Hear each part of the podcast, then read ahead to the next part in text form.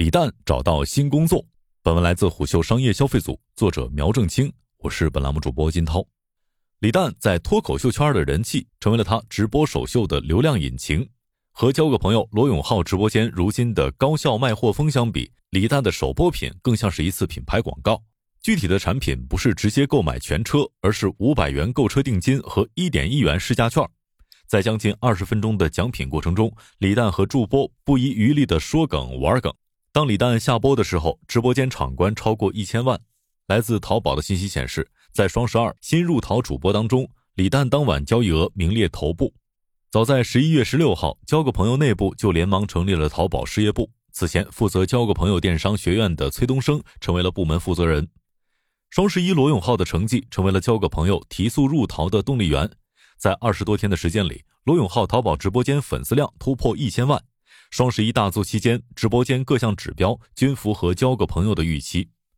崔东升表示，双十一期间，罗永浩直播间实际上依托交个朋友内部的抖音部门做支持。相当于一个临时的团队支撑了一场新战役。双十一这场仗打得还可以，所以双十一刚结束就连忙筹建事业部。组建淘宝事业部只是交个朋友决定加倍发力淘宝生态的行动之一。另一个关键动作是，交个朋友准备将更多的艺人送到淘宝生态。而李诞并非那张率先打出的牌。在双十一期间，交个朋友先把多位效果文化旗下的脱口秀演员送至罗永浩直播间。这一招背后有两个诉求点：其一，通过脱口秀演员给罗永浩直播间拉动人气；其二，检测脱口秀演员在直播带货领域的潜在可能。从结果看，这波尝试让交个朋友获益良多。双十一期间，效果艺人入淘直播多次登上热搜，而罗永浩的直播间也在双十一粉丝量暴增。知情人士透露，脱口秀同行们的直播表现加强了李诞的开播信心。在双十一结束不久的一次交个朋友和淘宝复盘会上，淘宝邀请李诞像罗永浩一样入淘直播。当时交个朋友方面已经确定了李诞开播的计划，但对于具体的平台和玩法尚在考量。两个关键因素让交个朋友决定把李诞送去淘宝：其一，淘宝正在布局全平台内容化，交个朋友意识到在这样的时刻，李诞之于淘宝的价值会成倍放大；其二。双十一，罗永浩和效果艺人在淘系的表现，让交个朋友增强了入淘信心。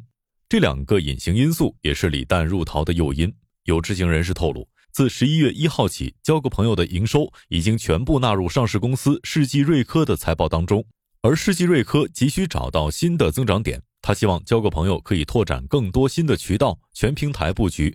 以及在与交个朋友合作的过程中，淘宝方在品牌招商、活动宣发等过程中给予了可观的助力。从股价来看，李诞入淘已经让交个朋友和其背后的上市公司世纪瑞科尝到了甜头。在消息放出的十二月九号，世纪瑞科股价一度暴增百分之五点二四。然而，入淘并非是一件容易的事儿。和罗永浩不同，李诞并无丰富的直播带货经验，在用户心智上也并未建立牢固的带货形象。淘宝相关人士告诉虎嗅，他们研究李诞的粉丝画像，发现其核心粉丝以泛娱乐为主。对交个朋友而言，他们也意识到李诞和罗永浩的定位差异。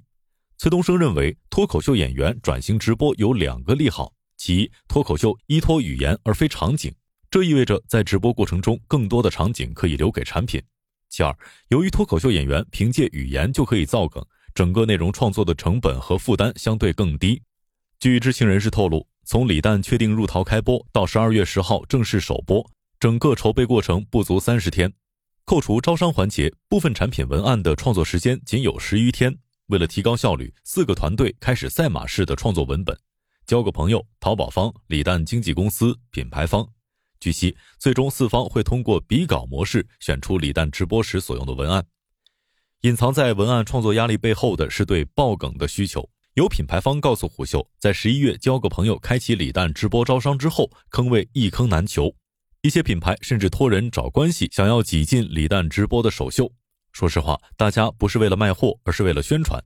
李诞首播，这是有足够话题性的事件。如果在他首秀直播间里能够出现几个爆梗上了热搜，这投放性价比会比一般广告值得多。淘宝方的人士向虎嗅透露，二零二二年挖掘淘外主播的任务已经成为了相关部门头号目标。对于不同的超级主播，天猫、淘宝会有不同的定位和战术目标。上述人士进一步透露，罗永浩和李诞是淘宝直播2022年极为关键的标杆性人物。淘宝希望通过树立这样的标杆，让更多淘外主播渴望入淘。崔东升告诉虎嗅，李诞直播招商的最终情况和一开始的预期目标相比是百分之二百的状态，招商额度超过了交个朋友的预期。然而，对如何深度开发李诞的直播价值，可能需要交个朋友和淘宝方仔细打磨。比如，一些在罗永浩直播间占比并不高的品类，正在成为李诞直播间的重点品类。比如，鞋服类的品牌对李诞非常感兴趣，酒水类也希望上李诞直播间。知情人士透露，很多品牌寄希望于在李诞直播间通过一两个爆梗出圈。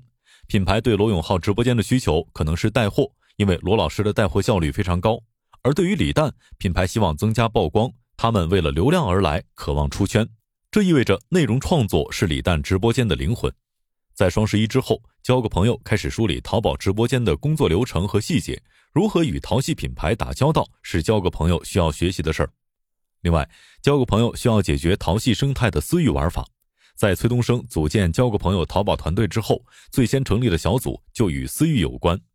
崔东升表示，他们分析了淘宝的头部大主播，发现他们的基本盘其实依托私域，只要私域足够强，他们的量就不会差。但私域不是一两天能够建设好的，它需要时间。一个眼下需要解决的问题是账号性格，这是打造私域的基础。崔东升认为，当务之急是培养用户对罗永浩、李诞直播间的心智定位。粉丝提起这个账号的时候，能否立刻出现几个关键词呢？崔东升表示。淘宝直播的用户观看时长超过了其他平台直播间，淘宝用户会为了某个产品去等，两个平台的用户行为存在差异，货在淘系生态的权重更高。一方面，直播间需要提供更多好且便宜的货；另一方面，主播的专业性、有趣性要足够高。一个小细节是带货节奏，罗永浩在淘宝直播间的带货节奏要明显更快，在同样的市场里面，罗永浩需要带货更多的产品。这意味着交个朋友的淘宝直播团队不仅需要给罗永浩直播间准备更多的货品，还需要更干货、更专业性的卖货方案。不过，摆在交个朋友面前的也有激烈竞争。就在罗永浩、李诞入淘前后，无忧传媒也已和淘宝达成入淘合作。在过去一年的淘宝直播江湖中，李佳琦牢牢稳坐一哥宝座。随着淘宝挖掘更多大主播入淘，主播之间势必将面临更激烈的流量和品牌竞争。有品牌方透露，交个朋友也正在积极洽谈美妆等品类的合作，而这些品类在淘系生态内，不仅是李佳琦这样的超级主播的后花园，也是众多中腰部垂类主播的发力点。在无忧传媒入淘之后，无忧旗下拥有全网三千三百万粉丝的刘思瑶成为了无忧入淘的先锋。据悉，刘思瑶招商的品类重点以美食健康、生活个护、家居家纺、美妆护肤等为主。实际上，这些品类也正是头部机构发力的焦点。对交个朋友而言，好消息是在入淘不到两个月的时间里面，已经拥有两位场观超一千万的头部主播。但硬币的另一面是，激烈的淘系大主播竞争也已悄然开启。商业洞听是虎嗅推出的一档音频节目，精选虎嗅耐听的文章，分享有洞见的商业故事。我们下期见。